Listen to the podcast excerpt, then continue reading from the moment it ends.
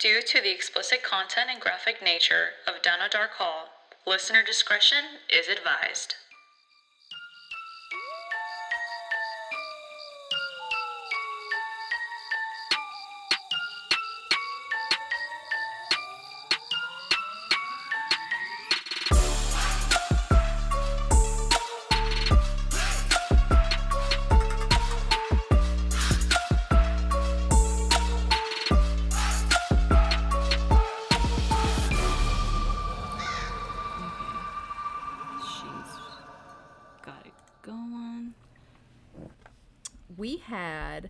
So I'm in Madison, Wisconsin right now for this episode. Yeah.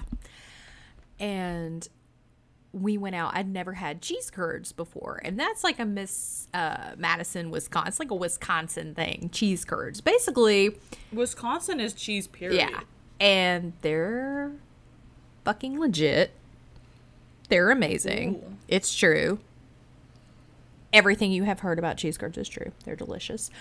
Um, Oh my god. so yeah, we had a really good lunch earlier today, and for the life of me, I can't remember the name of it, but it was really good. Um, and Madison's really cool right now. So it's a college town, and they've got everything boarded up. Some of the stores are open, but all the windows, everything is boarded up. It's crazy. But What for? I guess all the protests have been maybe I guess Oh, protests have been big here. You know, That makes sense. where I'm at's a college town, and we haven't done anything like that. But they've actually turned it into like an artistic thing. So they are allowing artists to paint the boards that are going up on these storefront shops. And some of the artwork here is fucking beautiful. And it's all this like Black Lives Matter and, you know, this is a revolution and just really supporting everything that's going on right now. And I don't mm-hmm. know, I really liked it. I thought it was a really cool way to kind of make lemons out of lemonade. You know, I mean, they're having to board Yeah. up the towns because a lot of these restaurants are, you know, places are closed because of COVID but they're also taking That the too. opportunity to share this message in a beautiful artistic way. I was digging That's it. actually like really smart. Yeah. I dig that. I dig that. Yeah. I'm a part of that. I like that. So, guys, because I'm a genius, I forgot to press. Sarah is a genius. I'm a genius. Let me just get that straight. She's smart. She's beautiful. She's so talented. smart that she forgot to She's press beautiful. record. So this is take two on episode three, and we're gonna fucking nail it. What are we talking about today? So today For the all about missing children. And I say that lightly. However, it's a really dark topic, but you know what? You just gotta gotta push through. And What did what filter did we call it having? well, I think we were just kind of talking about you've just got to be kind of disconnected almost. Really disconnected in a respectful way, of course. in Right, way. exactly. Because these people have a giant hole in their heart that can never be mm-hmm. filled. And as a mother, No. I can never imagine in a million years experiencing No, a yeah. fraction of the pain these people have gone through. You know? No, no. And after after hearing your stories, I was completely like, what the heck? Like I was in shock. I could not put myself in these people's shoes. In the crazy shit that freaking happens. First of all, the dynamic between me and Sarah is so freaking I don't even know what word to describe it. Like it we're such on like not opposite ends of the spectrum, I feel it's like but a yin she's a yang. definitely exactly. You're definitely the yang of my yang. Like I'm over here like, oh my god, look at this story, look at the evidence. Ooh, and then Sarah's like, okay, but what if it's aliens? Like What? you never know. You It's never know. a third dimension. I love the creepy, unexplained aspect. So Natalie's coming in with the real, the real real, and I'm coming in for all this creepy, spooky lovers out there. Honestly, and that's what the people are probably here for. But at the same time, our dynamic is just so good that I, I just honestly, I love it. Yes. I love it. I freaking love it. So, Natalie, let's get into your case. Let's, Let's, jump get into right my in. case. Let's jump right in. again. Okay. So again. oh Lord, I love us. Okay. So Charles Lindbergh. Sarah and I both know who this is because um we love aviation. Sarah um Sarah and I both have an interest in aviation, so Charles Lindbergh is no person that is not familiar to us. We know him very well. He was the first man that crossed the Atlantic um, in one flight. pilot. Yeah. First pilot, yes. 33 hours. 33 That's a long 33 flight. to 33. That's a long fucking Speaking flight. from a professional experience, this girl, That's that's, a the long longest flight flight. we've been on. I haven't even been on a 33 yet. The longest flight I've had, I don't know. I did Amsterdam and I've done Anchorage, and they're about the same.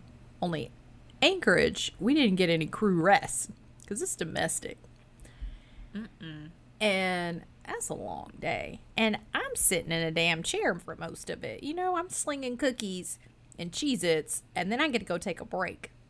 You gotta think, these pilots back then, they didn't have any automation No. full stick and rudder the whole way. And if it was just him, like he had to stay awake for that long. Yeah, and you don't even know if your plane's gonna make it. That's true. That too. Like back then, those planes were like, mm, they were iffy. Like you did not know. Like that was sketchy. That was sketchy. So Charles Lindbergh, first man to fly across the Atlantic in 1927. He was like America's freaking it boy. He was shy. He was also very young. He was handsome. I was telling Sarah that, you know, I saw a picture of this man and I was like, oh my God, like this man, he can get it. That's all I'm going to say. Like, he can get it. You know what I mean? Like, people wrote songs about him. Like, he was really famous. Yeah, people wrote songs. I did not know that. There are songs about Charles Lindbergh. Like his ex, like his success in crossing the Atlantic, or his face. Yeah, yeah, yeah. Okay, yeah. okay, No, yeah, yeah, his career. okay. Not ballads dedicated mean- to his face. I'm pretty sure they probably mentioned that he was attractive or like, oh, what a cool guy, you know. But mostly, yeah, about his like, about his actual freaking career. Okay, in- in keeping it professional. Yes. I support that. As Charles rose, he met this girl named Anne Morrow. Now her dad worked for J.P. Morgan, which we now know as Chase. So, um, they met in Mexico City. Her father introduced her to Charles Lindbergh. Now, when she met him, she was obviously very impressed because Charles was, you know, he was the it boy. He was like, he was the He had shit it all. He had it all. He had it all. He had the looks. And I mean, you career. see how girls lose it over. I mean, what was it, Pilot Pete? And he was just. I was not a fan. I'm just saying he was. I don't even watch the show, but just looking at him, I was just kind of like, eh. Like that's what y'all were obsessing over, really? Like that's mm-hmm. that's what y'all found attractive. Like okay, whatever. nah, no thanks. But this man, he was it. He was it though. He would he he had it. He got it. so she was 21 when they met. She was really shy. She was like, "Oh my god, this guy's like this guy's crazy." So they got married after getting to know each other on May 27th, 1929. Now, after they got married, a year later, they got busy and they had Charles Jr. Charles Jr. was born on June 22nd, 1930, ironically enough, on Anne's birthday. Now, Cool, cool, cool, cool, cool. I know, right? That's honestly that's kind of cool. Born on It the is. Same, like the gift of being born and then the gift of being a mother the same day. Like that's kind of that's kind of neat. Yeah. I mean, my daughter and I have the same date. Really? We're born on the same day of the month. oh, the same day Yeah. as a month. Oh. She's she's 626 and I'm 1026. that's kind of cool though. I dig that. It is. I dig that. And then and then I go to give people my date of birth and I give them her date of birth and I'm like, oh, just kidding, just kidding. Wrong person. And my grandmother was twelve twenty six. Oh, come on. That's something. The plot thickens. Oh, tell me what. What else? That's crazy. my house number is twenty six. Oh, I'm done. I'm done. I'm done. it's crazy how that number. Anyway, 26. now everyone has enough information to steal mine. Oh my god. Oh lord. Okay. So, baby's name is Charles Jr. Born on June 22nd on her birthday. On March 1st, 1932, around 8 to 9 p.m., one of the caretakers goes upstairs after putting the baby down to sleep to check on the baby to see how the baby's doing. And to their surprise, the baby is missing. Now, they obviously start looking for the baby. They start scrambling. They start panicking. And they notice some um, muddy footprints coming in and out of the window uh, that was right next to the baby's crib. So, upon. Tote suspicious. Right. Upon uh, further investigation, they realize that someone used a ladder to go up to the baby's room, um, kidnap the baby, and go out. And when they noticed that the baby was missing, they also found a ransom note that demanded $50,000 um, in return for the baby. Which, today, what those $50,000 would amount to would be about a million. Well, well over a million dollars, to be honest. More money than I would know what to do with. Honestly, and what I told Sarah was 50,000 equivalent to a million today for Charles Lindbergh, the celebrity that he was back then, that is chump change. Was nothing. that is chump change. nothing. That's nothing. And you actually did mention something that was very true. For Anne's father to be the freaking financial advisor for JP, JP Morgan, that is chump change. He's honey. like fanning himself with Benjamins. Like, oh, you know? my baby's missing and you need 50 grand. Let me wipe my tears with the $100 bills. Like, I don't care. Like, here you go. Here's 50K. Here, Right? peasant. The note was like, give me 50K. Don't involve the police or else, you know, something will happen to the baby. Um, and upon further investigation, when the police arrived, there weren't any fingerprints. There was hardly any evidence except the fact that they noticed that there were like indentions of a ladder being used in order to climb up the window. So maybe they noticed that the ladder was actually found on a service road not too far from where the house was. Now, the house, to begin with, Charles Lindbergh was having this house constructed. So Charles Lindbergh's family was moving between this new house that wasn't even done and Anne Morrow's parents' house that they were kind of both living in. So they were going back and forth. Now this was on a Tuesday. So basically, uh, Charles On came up right club going up on a Tuesday. um, so basically, uh, Charles came down with a cold. They were already at the new house that wasn't even done yet. So Anne was like, "Hey, you know what? Maybe it's not a good idea to have you be moving between houses while you're sick. Let's just stay here, spend the night, relax. We don't got to worry about anything." If I ever had another child, she's gonna be Sarah Jr. No, Okay, she's not. I'm gonna reset the trend. That's We need to down with the patriarchy and up with the matriarchy. I'm just saying. I'm just saying. Come on. Like think a little bit more outside the box. Christ's sake. I don't understand why this was a thing. I think because the royals did it, then regular people thought they had to do it. Oh, and let me tell you, when this baby went missing, it was like it never happened to the famous people, right? Like it, it would always happen to the They common folk. They were untouchable. So for someone as a celebrity like Charles Lindbergh to have his son stolen, it was national news. It was crazy. Everyone knew about it. It was like a royal family going missing. Like a royal Yeah. family member. Like it was big news. So people were freaking out. Like it was it was all over the newspapers back then. It was all over the news. Like it was a big event and everyone was actually like looking, searching actively for this child. Like it was a thing. It was a big, big popular topic back then. Um, with that information that we found out, with them staying at the house, it became obvious to police when they arrived that someone must have known their location. Someone knew, someone had to be looking on the inside that, you know, like knew that what, Right, where they were going, what they were planning. So they started investigating everybody that was close to them, like you know the the the caretakers, the family members. They started interviewing a, a ton of people, and they didn't really come up with anything at first, um, except for the ransom note. So the ransom note was just like, "Hey, meet here, come with fifty grand," and Charles Lindbergh did not go himself. He had this emissary, this guy who basically did all kind of like all the dirty work for him, meeting with the kidnapper, um, named John Condon. He was the one that represented Charles Lindbergh in these meetings between the kidnapper.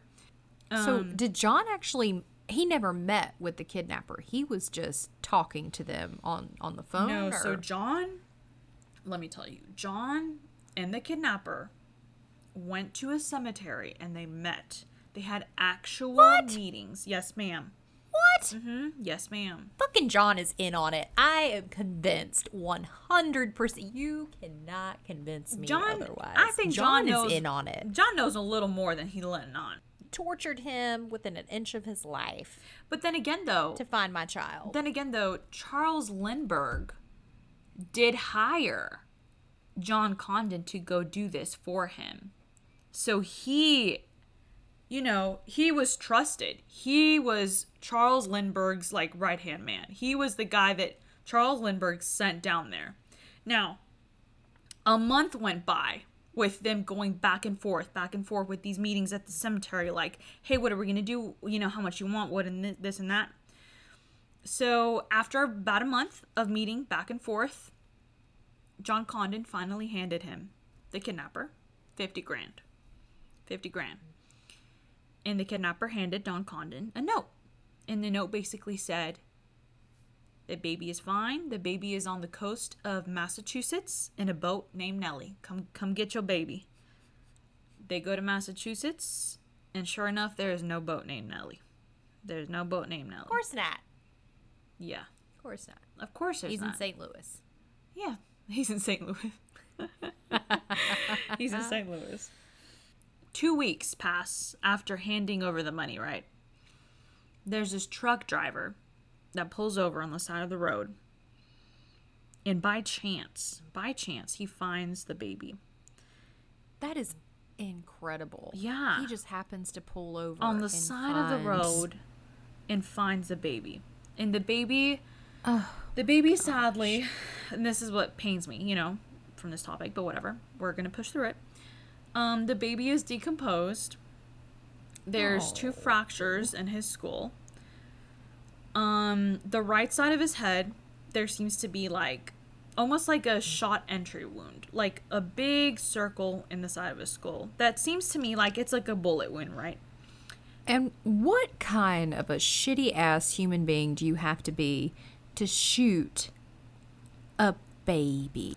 20 month old baby. Like, I don't know. you're a grade A douche canoe. Like, there Yeah. are not enough words to describe what a horrible person it takes to shoot a baby. Honestly, honestly. And I mean, any person in general. Any person in general. However, an infant who is a completely innocent. innocent, doesn't know anything. You're all that child knows is how to live in the present moment. Exactly. And that's and all over 50k. Like oh my god, that's just that's just disgusting to me, but whatever. We're going to we're to keep on going. We're So- going to push through. so like professionals. Exactly, exactly. So there's a bullet wound, an entry wound on the right side of his head, and on the left side of the baby's head, kind of was like an impact, an impact f- fracture. Um, so what I, so what when I was reading into this, was it seemed like the baby was against a hard surface, and from the pressure of the impact of the of the of the bullet of how hard it was, it fractured the other end of his skull against a hard surface. So that was what investigators determined. Now back then in the 1920s, they didn't really put two and two together because it was obviously the 1920s and we don't know, you know, back then we didn't really know much. So what they said was Right. That a stick was being put in this poor baby's head. And obviously now we know in 2020 It was a stick. it was not no goddamn The stick. stick did it. it. was I not no goddamn stick. Upon further investigation, they determined that the baby's time of death was actually right around the time that the baby disappeared. So, what was unfortunate was that the baby was being held for ransom as Charles Lindbergh's family believed that the baby was still alive when in turn it you know the baby really wasn't. So that was really unfortunate. That's so sad. That is That's sad. so awful. That is so awful. After that, um, all of Charles Lindbergh's focus was just basically capturing this guy. Like, we need to catch this guy. We need to focus on who did this to my baby, who did this to my family. We want to know, right? So, Charles Lindbergh, being the big guy he was back then, the big celebrity he was, he used all of his resources. I mean, this case was being pushed down the FBI, the federal government, the state. Good. You know, the city. Like, it was being pushed more than the normal missing children's case. Yeah. Be just simply because of his fame, you know? So he used every Yeah. resource he could. So they started to get the idea, excuse me, that it might be mobsters, that mobsters might be involved. Being the big celebrity that he was, he started getting into contact with people who knew mobsters and could maybe help him in the case, help him try to figure out who did this to his baby. And he got in contact with one of the mobsters that actually knew Al Capone. And he actually told him, Damn. Al Capone actually told him, hey, I'll find your kidnapper. Just, Right. just, you know, like, get me out of here, get me out of jail. And of course, Charles Lindbergh put in a request. And to our surprise, the US government was like, hell no, you're not getting Al Capone out of jail. But you and I, Sarah, you and I both know if you want something done, you know the mobster's gonna get it done. You know what I'm saying? I believe that. believe. One hundred percent. They are quick. They are quick, honey. They are not gonna fight fair. Mm. And obviously, the people who took your fucking baby are not No mercy. on the same thought level that we are. Mm-mm. Know. No mercy, ma'am. Like I will not have one ounce of remorse. So yeah, so obviously the request is denied. Um but they do have this one little tiny thing that might get them to point to which direction their kidnapper is. So, when they handed over the ransom money, that 50k that they graciously just gave away for no freaking reason for a boat named Nelly that didn't even exist, Exist. Exactly. Son of a bitch. um, back then they had this um, this bill that was different than what we know now as like the regular dollar bill. It was called a gold certificate, and there was the words gold certificate on the actual bill. It was writing, and all of the money that 50k was gold certificates. So, right after the kidnapping, they started cycling out gold certificates. So the US government was like, hey, if you guys still have gold certificates, you know, go ahead and turn them back in. We will gladly exchange that to the normal US dollar bill. So the police told Charles Lindbergh, hey, we still have the gold certificate. If any gold certificates pop up, we're going to know what serial number they are because we wrote them down because we know that, you know, every dollar bill has serial numbers on it. So we wrote down which ones, you know, belong to the person that kidnapped the baby. So it should be fairly easy to track if they're going out of cycle and we'll record them, you know? That was kind of like the last strain of hope that they had in order to catch this kidnapper. But to our surprise, two and a half years go by. And That's crazy. I know, dude. So much time. Like, imagine two and a half years go by and you hear nothing about your child's kidnapper and you find them dead. I can't even keep my paycheck in my pocket for two weeks. Dude, I can't keep it in it for a day. A Bills day. just boom out. oh yeah. Besides the bills, bills come out, and then I'm like, ooh, oh, I have money left over. I should save it. Oh, Amazon. I should say, oh, my nails look so good. And my toes and they need a pedicure. right? Oh my god. So Yeah, I would never make Me it. neither. Me neither, dude. So let me get into this. So two and a half years go by, right? This guy, random guy, pulls up to go get gas. Now, back then, gas was super cheap. And for some reason, in the first take of this, the first recording we did, I thought gas was 98 cents back in the 1920s, which is a ah, fucking she said joke. Gas was like. I was like, Said gas was ninety cents. I said, girl, gas was 98 cents was- back then. No, bitch, it fucking wasn't. It was not no 98 fucking cents. gas was ninety cents when I was like fifteen years old. I'm a joke, was- y'all. I'm a freaking I, joke. I loved it. It was fantastic. That was great. Or What I probably thought it was was 98 cents. Ni- 19 or something like Right. that. Or 9 cents. Who knows? I don't even There's fucking know no what I heard. Did know. Y'all can fucking Google it. I don't It give a shit. it was- gas was cheap. Gas was was cheaper than it was. cheap. Exactly. It was cheap. It was cheap. So this guy whips out a ten dollar gold certificate bill. And then the gas attendant's like, wait, hold up. That shit has not been in circuit for two fucking two and a half years. What the fuck is going on? And you're paying with like a thousand dollar equivalent. Oh equivalent. yes, and it was a ten dollar bill, which nowadays that would be like yeah, well over a hundred dollars easily, like easily over a hundred dollars. Like that's that's like a big man whipping out a big dollar bill, and you're like, ooh, who are you? And that money's out of mm-hmm. circuit. Like, this is fishy.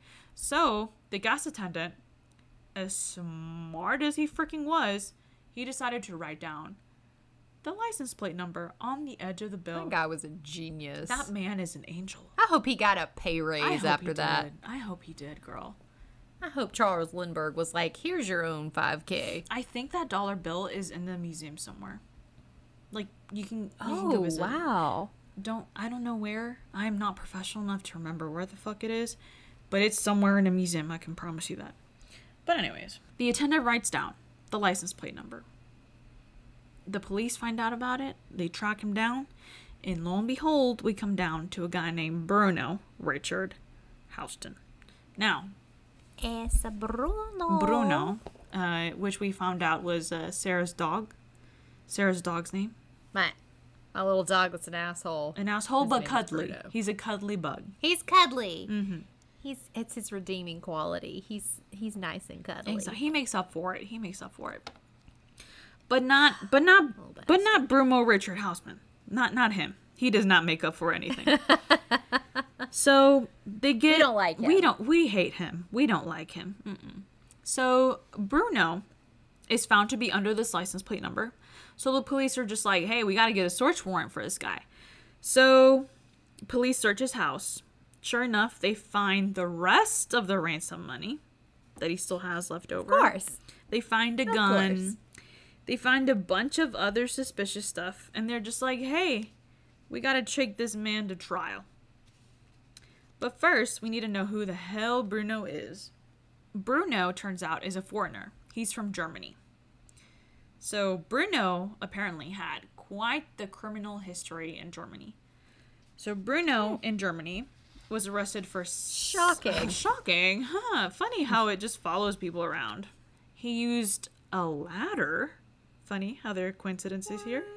Repetition. Interesting. I know. He used a ladder to steal money from the mayor's house. Uh, and honestly, how fucking obvious are? You, you know what? So obviously, he's not scared of stealing from people who are in power, you know, positions of power.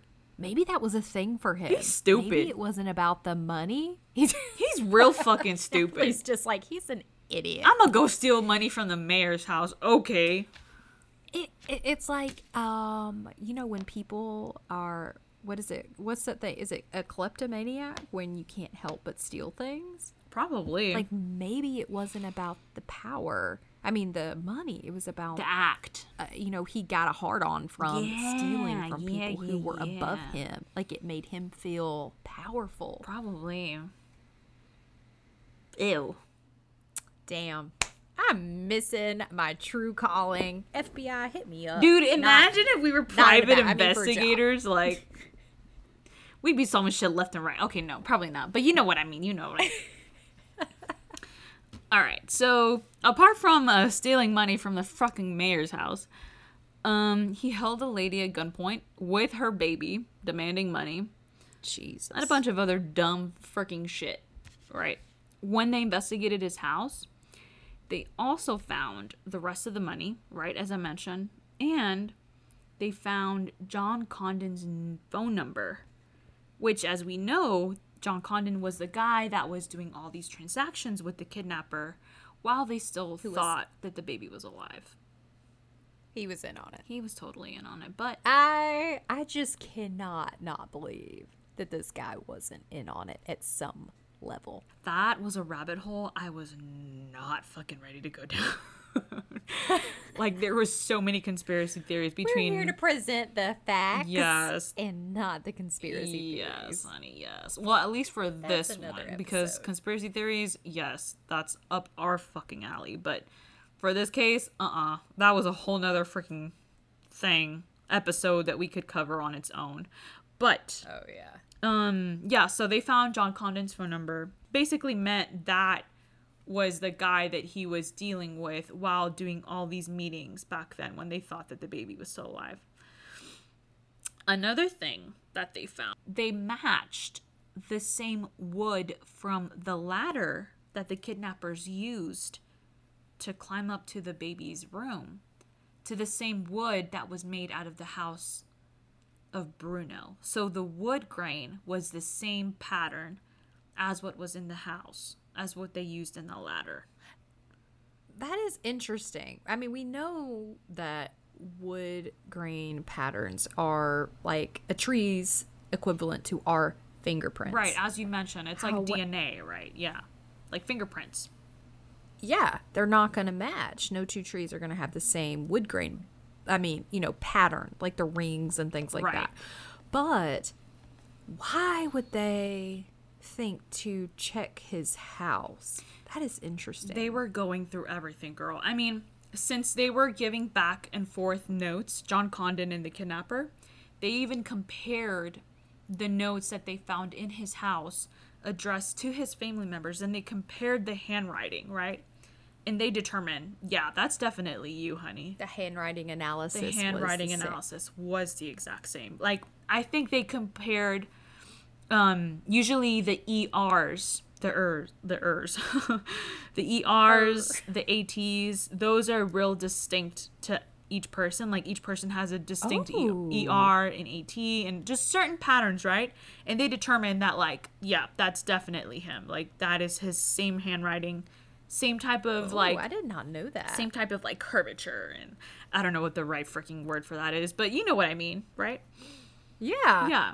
So, um yeah, so after 6 weeks of testimony of going back and forth, the jury obviously found him guilty. Now, Right. they did not believe. One thing they did not believe is that he acted alone. So they were just like, hey, you're going to get the death penalty. Like, you're going to die for killing Charles Lindbergh's, the guy that crossed the freaking Atlantic for 33 and a half hours, you know, baby. But Captain America's baby. Captain America's fucking die. baby, yes. But we'll spare your life with life in prison if you tell us who was working with you.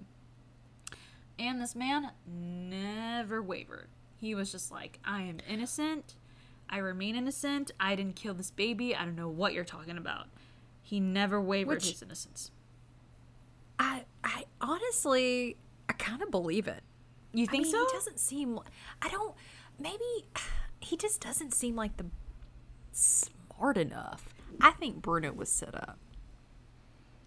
But for I him, had. for him to just remain played innocent, a part in it.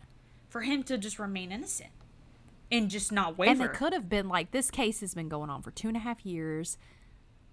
They're just gonna find stuff Oh, too. and they they did say that. They did say that. If you go in to check police reports, if you go in to check even check documentary like documentaries that cover the the baby's disappearance, they do say that the fact that he was such a big celebrity back then, that he was such a big deal, Charles Lindbergh, they wanted to close this case quick.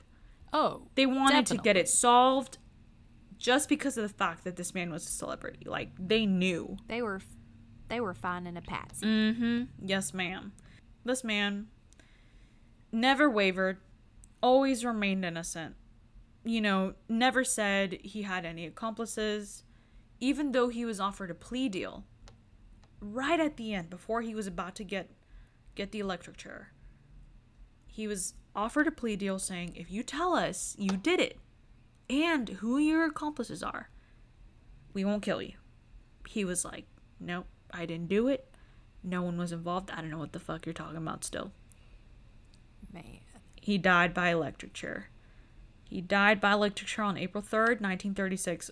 I think like four or five years after the disappearance. So, I mean, we all know that people take a long time, well, maybe a long time, but they do take a, quite a bit of time for them to actually get their death sentence to be A lot longer now. a lot longer now. Exactly. So for him to be killed in four to five, six years, that's like I think that's pretty That's really quick. fast. Yeah. And I think it is because of the fact that it was Charles Lindbergh. You know what I mean? Like he was a pretty famous Oh. person. Definitely. Oh, definitely. Right. And afterwards, because of, you know, what happened, um, there was a law that was actually put in place called the Lindbergh Law under the Federal Kidnapping Act.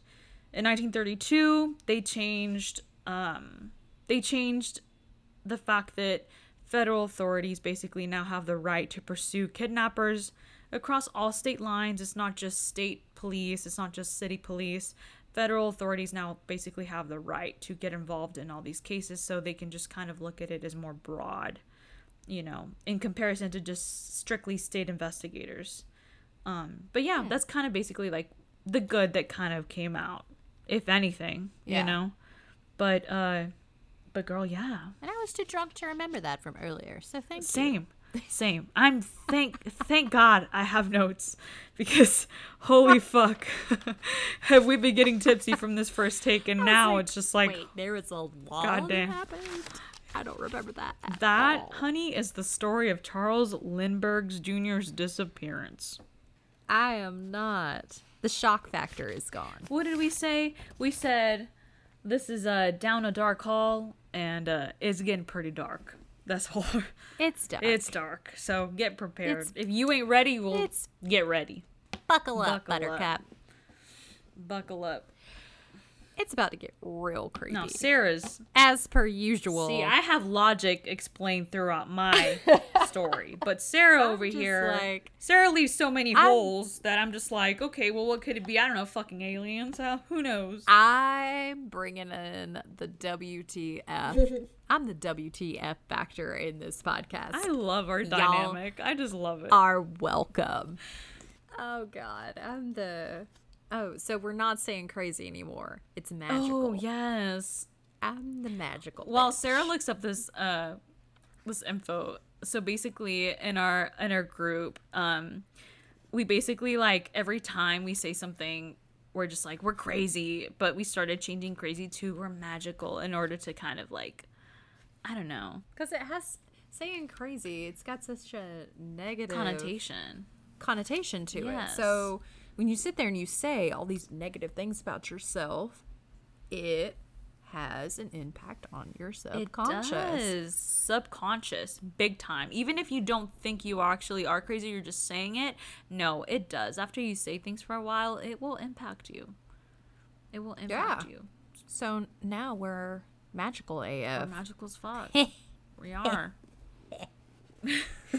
All right, guys.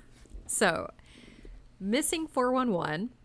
I tried to say that I'm not obsessed. Natalie disagrees. She's She's, like, nah, obsessed. girl. She's fucking lying. I've loved the missing 411 case studies for years.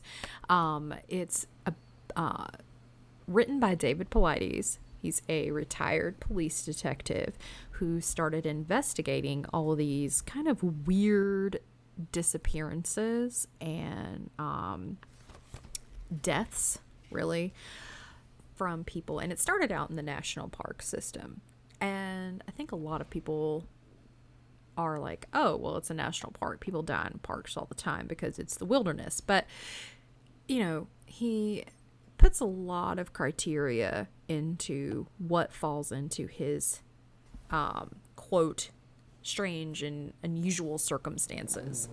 so, Which let me tell y'all, they get fucking strange. They get fucking strange. It is strange. So I've got his, I've got two of his books. The first two, Missing 411, he broke them down into the western part of the United States and the eastern part. So the book that I took our cases from tonight are from the eastern part of the United States. And I'm going to read out some of the factors that come into play in most of his case studies. And I'm reading out the ones that apply to tonight's cases. So, a few factors um, that we're looking at tonight are rural settings, and these are quotes, direct quotes from his book.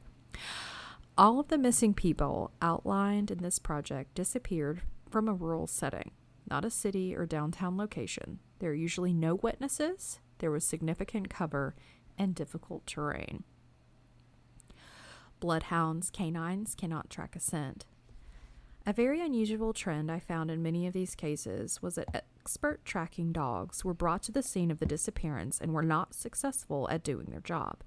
Dogs were usually were given a scent by a person's shoe or worn shirt and they were brought to the location where the person was last seen and either refused to track or could not pick up a scent. This behavior has occurred too many times to ignore, and it is not understood why this often occurs. Afternoon disappearances. From the information gleaned from the project, the optimum time for disappearance to occur is 2 p.m. to 5 p.m. in the afternoon. Which is so strange to me. It is. It's like broad It fucking daylight. I'm sorry. broad daylight, and people are disappearing. Disappearing. You'd think it was like 3 to 5 a.m. No. 2 to 5 p.m. Like, what the yeah, fuck? you think of weird shit like this happening at night. Exactly. But no. When everyone's the asleep. middle of the middle of the fucking day. What the When hell? the sun is at its highest, point in the sky. honey. What are you doing? Yes. Clothing removed. In numerous cases cited, the missing person is found at least and at least one significant piece of clothing has disappeared. Sometimes people are found inexplicably naked while searchers are scouring every inch of quadrant from the point the person is last seen until they are found. Pieces of clothing are never found. I know that some search manuals indicate children do remove their clothing. The facts surrounding these cases do not seem to support that assertion. However, it as it is was extremely detrimental to their survival. Sorry, I kind of botched that last sentence, but the point is people are found when if they are found missing articles of clothing. Where did those clothes go? Because the search and rescue teams aren't finding them. Or they find the clothing and not the person. It's like one or the other. Oh my god, I just put two and two together. What? Well, well, what you just said, like when someone just like poofs, does their body just poof and their clothes just stay there? Well, it's usually shoes are the most common thing That are found. that are found or that are missing. Mm. You find a body and there's no shoes on the feet, or you find shoes and no body. Oh, Right? That's so And how are you gonna? And it's and it's usually in rugged terrain. Why are you gonna take your shoes off while you're hiking through the mountains if you're lost? Exactly. Makes zero sense. Mm-mm. Right. So, tonight's first case, and these are pretty short. So I wrote three short cases. So tonight's first case is the disappearance of Trini Lynn Gibson. Trini disappears October the 8th, 1976. She's 16 years old when she disappears.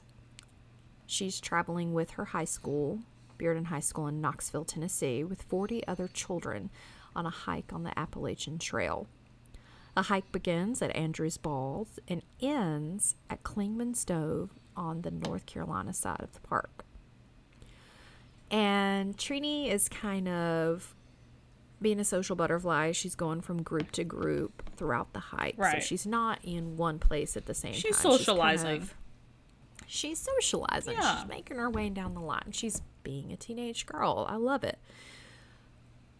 When they are about half a mile to three quarters of a mile from their destination, they're from the, the parking lot of Clingman's Dome, Trini disappears. Surrounded by people, she disappears. So Trini's with a group. She's migrated to another group. The group decides to take a break. They sit down. Trini keeps going. And there were several witness statements from the book, but I took three away. I'm going to read these. So the first witness statements, um, the witness was about 200 feet away from Trini when she saw her, quote, bend over the trail like she was looking at something near a flat rock and then disappeared to the right of the trail, end quote. The next witness statement kind of says the same thing. They see Trini bending over, looking at something, and then she steps off to the right side of the trail. The witness goes on to say, quote, I checked the spot where she was last seen. I don't believe that she could have gone off the trail at this spot. It's too rough, rocks, bushes, and trees, end quote. Mm-hmm. I found this one interesting. It says she stopped to rest.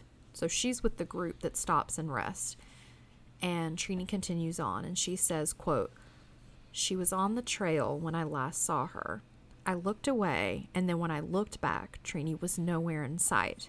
I should have been able to see her if she went up the trail. End quote. So again, we have a witness um, saying Trini kind of goes off the trail, and she says she actually goes to the spot where she saw Trini last and says the same thing. It's a rough part of the trail, and there's a stream, a lot of bushes. She says she actually yells for Trini but doesn't get a response. So, search begins. But the weather, and this is another common thing with a lot of these missing 411 cases, is the weather gets crazy and search efforts have to be postponed. So the weather rolls in that night and it's really bad, strong winds, heavy rain, temperatures dropping into the low 30s, and they can't start the official search until the next day. how crazy how every time there has to be a search right after someone goes missing, fucking bad weather rolls out. Like every Yeah. time. Like I'm I'm sure it's not every time, but Well, it's it's it's a common occurrence. common in a occurrence. Mm-hmm. lot of these cases that David um, writes writes in his case studies. yeah. bad weather and prohibits, and sometimes it goes on for days and days and days and days. And if I were a fucking parent, if I were, you know, like I I wanted to find out where my child was, I would not give a shit about a fucking storm or rain or snow Yeah. or hail or whatever the fuck. Oh, I would definitely be out the there. The cold, the I warm, care. mm, I don't wouldn't care. But I guess you can't expect other like park services and volunteers and things like that to get out there. But I would be out there, me Mm-hmm. No, personally. same. Yeah. So, um, weather's really bad. They can't get out and do anything until the next day. So, the search officially goes from the day she goes missing, October the 8th, and lasts until October 22nd. During that time, they've got trackers out there, bloodhounds, German shepherds, you know, canines, rescue squads, helicopters, airplanes, and army helicopters, all looking for Trini. They don't find anything. They can't find her. They never find any evidence of her. There's no signs of animal predation, so there's no blood, there's no evidence of a struggle. And, you know, she's with a group of people. So if something happened, they should have heard her cry out, Her scream, heard signs of a struggle. something, some and it- rustling, something. Exactly. And at first, when I started reading this, I was like, okay, she's close to the parking lot. So some creepy predator could have easily snatched her. Yeah. But how is he going to get away in that rough terrain, being surrounded by high school teenagers with no one seeing anything? It's just impossible, dude. Like someone for just some it's a quick second for someone to just look back and being like, "Oh, where'd she go?" Where did they go? Like they couldn't have seen And- her being drug off or her walking into a side of the woods or something. Like it's crazy. And if you manage to subdue someone and they're unconscious, for instance, they're dead weight. You're not going to be able to stealthily move through rough terrain unnoticed and without leaving any kind of trail or scent trail. And that was another thing. So the dogs were not able to pick up a scent for her except for at the starting point That's crazy. where they started out and they followed it to like a creek, but they weren't able to pick up anything at the spot that she goes missing. but after that creek, it's like boom, dead, nothing. Yes. And so David Paulides also mentions that um, children are often found in and around creeks in a lot of his case hmm. studies. And he thought it was interesting that she disappears near a creek, creek. bed. Yes. And like, I think the creepiest thing to me is multiple witnesses recall her bending over to look at something. And that's something- That's what you mentioned that creeped me out. Like eh.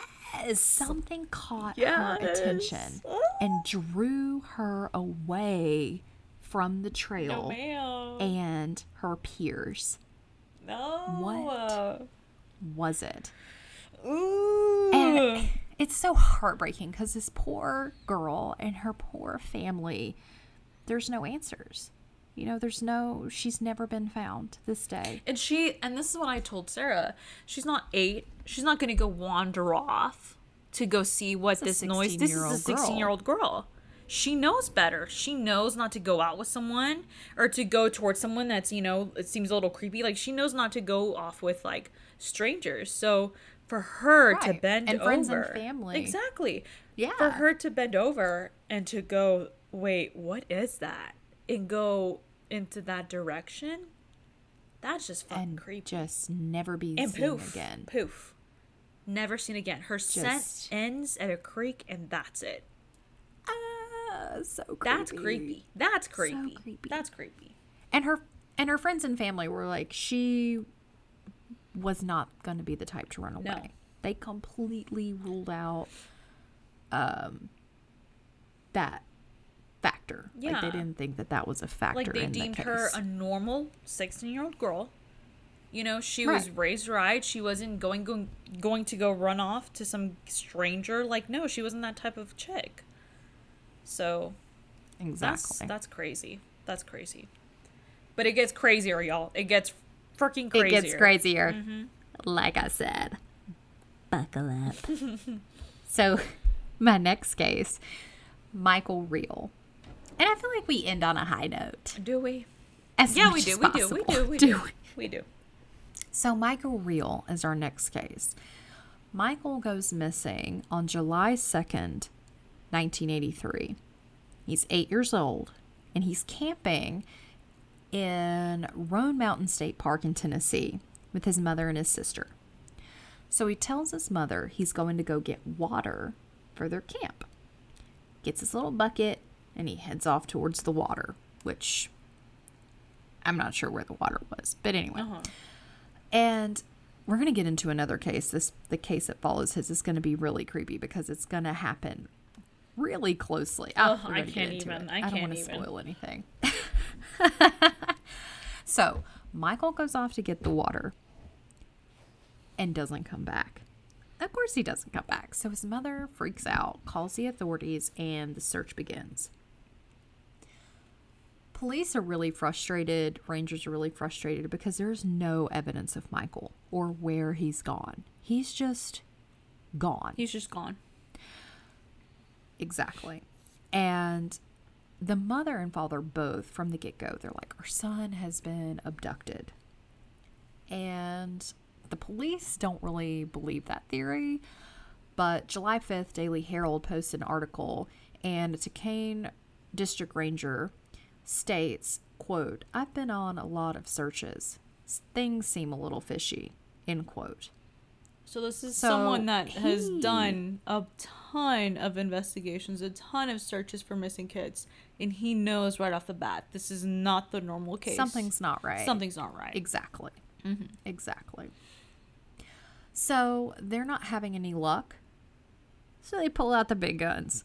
30 paratroopers from Fort Bragg come over to aid in the search with helicopters and they quote scoured the park in a very defined way but still could not locate the boy Which say it natalie okay, thirty paratroopers nowadays could not find sh- jack shit.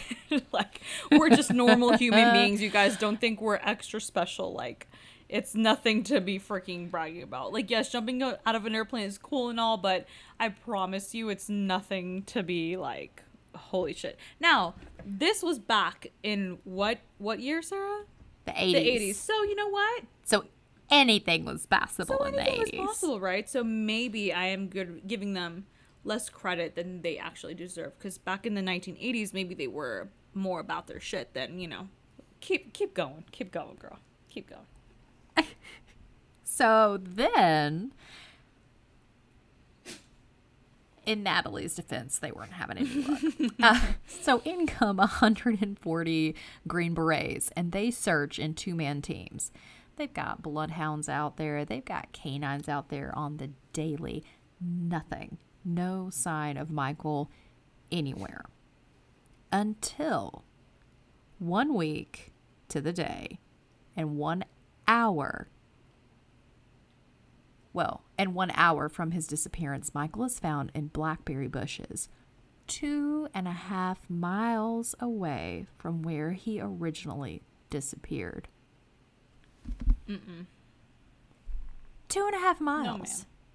and this is an area that has been searched multiple times By multiple people. another trend by multiple mm-hmm. people professionals military canines nothing nothing. and that's another trend that you see with these missing 411 cases is they're usually found if they're found in places that have been searched extensively so immediately the person who finds Michael is like, Where have you been? And he tells them that he has spent the better part of the week in an abandoned cabin that somebody, somehow, no one has seen. And it's got to be within this. This is just my hypothesis, but you'd think that this cabin, if the kid is found two and a half miles away from the campsite picking blackberries, this cabin has got to be within the five mile radius. How old is this kid again? And five miles. He's he was eight. eight. no kid Eight. can wander off more than five miles. Like no. Oh, well, unless it's a missing 411 case. And then these kids cross mountain ranges. Which is insane. We're going to dedicate another episode to this. That's yeah, insane to missing me. 411. Because these kids have been found miles and miles away. Ac- literally across mountain ranges. But for these Three-year-old. these people to be investigating so extensively, to have all these military personnel, these state police personnel, these federal personnel, to be looking actively, And they're not finding a damn and thing. for this kid to be 2.5 miles away from where he was lost, I just don't think that that's possible. I don't think that's possible either. If it was, that it gets better. If it was though, that would be hella freaking embarrassing. That would be so embarrassing. I bet it was. But I don't think that's the case at No, all. I don't think I don't think was. that's. I don't think that's how it played out. Because you all. and I know there are no So- coincidences. There are just there are no, no coincidences. coincidences. So, when Michael is found, his clothes are dirty and torn, and he has some scratches around the ankle. But other than that, he pre- appears pretty well kept. He's pretty clean. His hair appears to be groomed, and he's been roughing it in the wilderness. I can't even go camping for three days with a shower house, and I look like a freaking wildebeest. Dude, with my luck, I'd pick the wrong fucking blackberry bush and die from poisoning. They'd be like, if they found me after seven days in the mountains, they'd be like, Bigfoot. That's a fucking There it is. honestly, honestly, honestly. Let's be real here. Let's be real. Let's be honest. there are no So, freaking nail the salons in the woods. Like I'd be hella freaking rough. Hella rough. I would be. I would be. Yeah, I'd be done. Done. Um, so he's pretty well groomed. He appears to be in pretty good health. Um, he was alert and oriented when he was examined at the hospital, and doctors were quote amazed at his condition, giving the number of days that he was missing. And I think I left this out earlier, but it started raining after he went missing, which kind of pushed search efforts back. So he's been missing for a week in bad weather. Um, now, and it wasn't raining the whole time. I think it just rained the first day, but still. Um, so Michael said that during his time that he was missing, he was watching TV with his grandfather and even had bacon and eggs with him that Saturday morning. Here's the catch both Michael's grandfathers are deceased, and he has never met them. So tell me how he met his grandfather in an abandoned cabin in the woods that no one else could find and chilled with him for a week. Bacon and eggs, honey. Bacon and eggs. He said, "Fuck Denny's, fuck IHOP. I'm gonna have some homemade bacon and eggs with grandpa and and grandma eggs." that don't exist anymore." I don't even get bacon and eggs. That's what I'm home. saying. That kid had a vacation. He had a straight up Man, vacation. Unless I go to the Waffle House. That's what I'm saying. Um, so, and it gets even crazier. So on 7 July 11th, the Tuscaloosa News ran a story that said, quote, the boy said during his time that he had also seen his mother Thursday afternoon and called out to her so that he wouldn't get lost again. He also reported seeing an old man getting drunk on Budweiser and a gallon of bourbon, but didn't ask for his help because he didn't talk to strangers. Now, did they ever find out who that drunk man was? No, but that sounds pretty likely. I You're wonder. Tennessee, and there's an old guy drinking Budweiser and bourbon. That sounds com- Honestly, that sounds that's, so that's normal. the most rel that that's the most believable part of this entire story. Um, so true. But so that brings me to the question of if he is close enough to see his mother, a why doesn't he go running back to her? That's her? the thing. That's what that's what I told you. Like if he was so comfortable to be missing for 5 fucking days. His clothes are dirty, but he's well kept, he's groomed, he's he looks like he's showered, he's clean. he was missing for seven, 7 days. days, a whole week, right? A whole ass week. but but about five when he sees his mother. Right. And for him to just be like, oh yeah, I'm fine with grandpa and grandma that I've never fucking met before. I'm chill. I'll just leave mom alone. I'll wait. Like, you feel that fucking comfortable? Right. Like, for real? Hey, Mom. Like, you're not processing? Exactly. You're obviously not in a state of duress. No. Second thing, why couldn't the mother hear him? Why? If he could see her and he hollered out to her, obviously she should be within hearing distance. Honestly, though, Sarah, like, You would think. I would honestly think if I were a mother that had her eight year old son missing, I would start fucking hallucinating and hearing shit. Like, I would think the slightest noise would be my son calling out my name. Like, you know what I mean? Like, I would be that Yeah. delusional to think, like, everything is a fucking sign. I need to find my fucking son. Like, and for her not to think, like, not to hear anything, see anything, not to notice anything out of the norm. Like, this kid's completely gone. Poof and for her son to recall her calling out his name. That's creepy. That's fucking creepy. And if he's that close to her, he's obviously in visual distance. Why didn't he run to her? How is no one else seeing him? How was no one else seeing him? all these people are scouring the woods looking for this More kid. than a How hundred. can they More than two hundred at this point. Exactly. Probably about 300 Let- people that yeah, are documented yeah. so far. And how are the canines not picking up on his scent if he's in such close proximity? It's it's crazy. That was Michael's wild ride. So, uh, you know, the good part about that is he is reunited with his mother and I feel like, you know, I think he's pretty lucky because honestly, I don't think he was meant to be reunited with his mother. Our next case takes place seven days after Michael is found in the same park. So the moral of this story is don't go to Roan State Park. Where is Roan State Park? What state is that? It's in Tennessee. It's probably fucking gorgeous. So we're not going to into probably gorgeous. And my dumb white ass is probably like, hmm, Let's go to I should go camping out there just to see what happens. You know, if I go missing, now you know. That's the Sarah was- part of the dynamic here that we're talking. About. It was natural selection. Just put that on my tombstone. literally. Um, so our next disappearance, seven days after Michael is found, Larry Davenport goes missing in the same state park. Really similar situation. Larry is camping with his friends. It's the evening time. They're hanging out at the picnic table. They've probably just had dinner, a few drinks, whatever. All of a sudden, Larry gets up and walks into the woods. With no fucking reason. With no fucking reason. No reason. And his friends don't really think anything about it. They think "Mm, Larry has to pee. Let him go handle his business. But when he doesn't come back, obviously something's wrong. So they call the authorities. Search and rescue, bloodhounds, all of the usual. Just like Michael, nothing is found. Three days later, people call in to report a man who seems to be incoherent and naked walking around in the woods near an abandoned house. Search and rescue goes out there, and it's Larry. He is pretty out of it. He's pretty scratched up. Like I said, he's completely naked.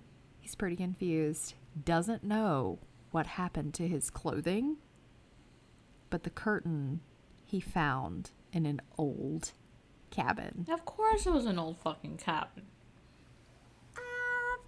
Of course. Of course. in the middle of the woods. And he was eight miles away. He so he's found eight miles away from his original campsite. So what the fuck is going on in Roan State Park, Tennessee? What do you think it is? Let's say it together. Ready? One, two, three. Aliens! Aliens! Yeah. And I and I think I said this in the earlier recording. There was a similar 411 story about a boy who went missing in the woods, and I'm not going to go into the details because that's that's another day.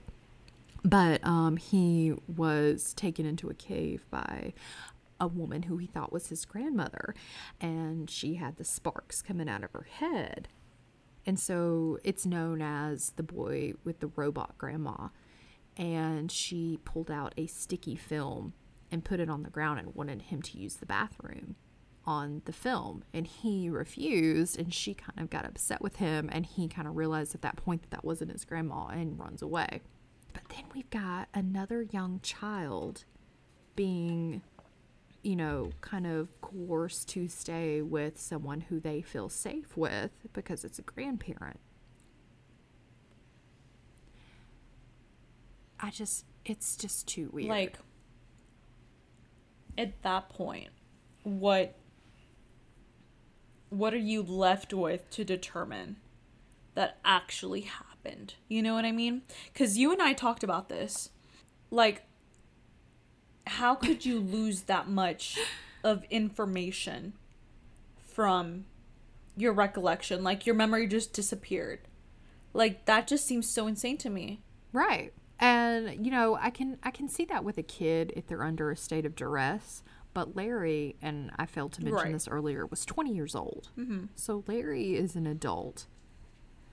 And what compelled him to get up, walk into the woods in the middle of the night? I mean, that's just like an instinctual. No.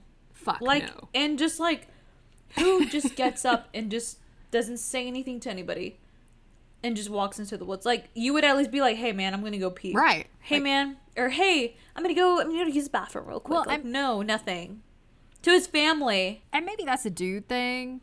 Maybe, men are like that, where they're just like, you know, women are like, I gotta go pee. If I'm Right, not back in like right. two minutes. Even then, though, Holler. like you know, it just seems so weird how he would just stand up and walk into the fucking wood.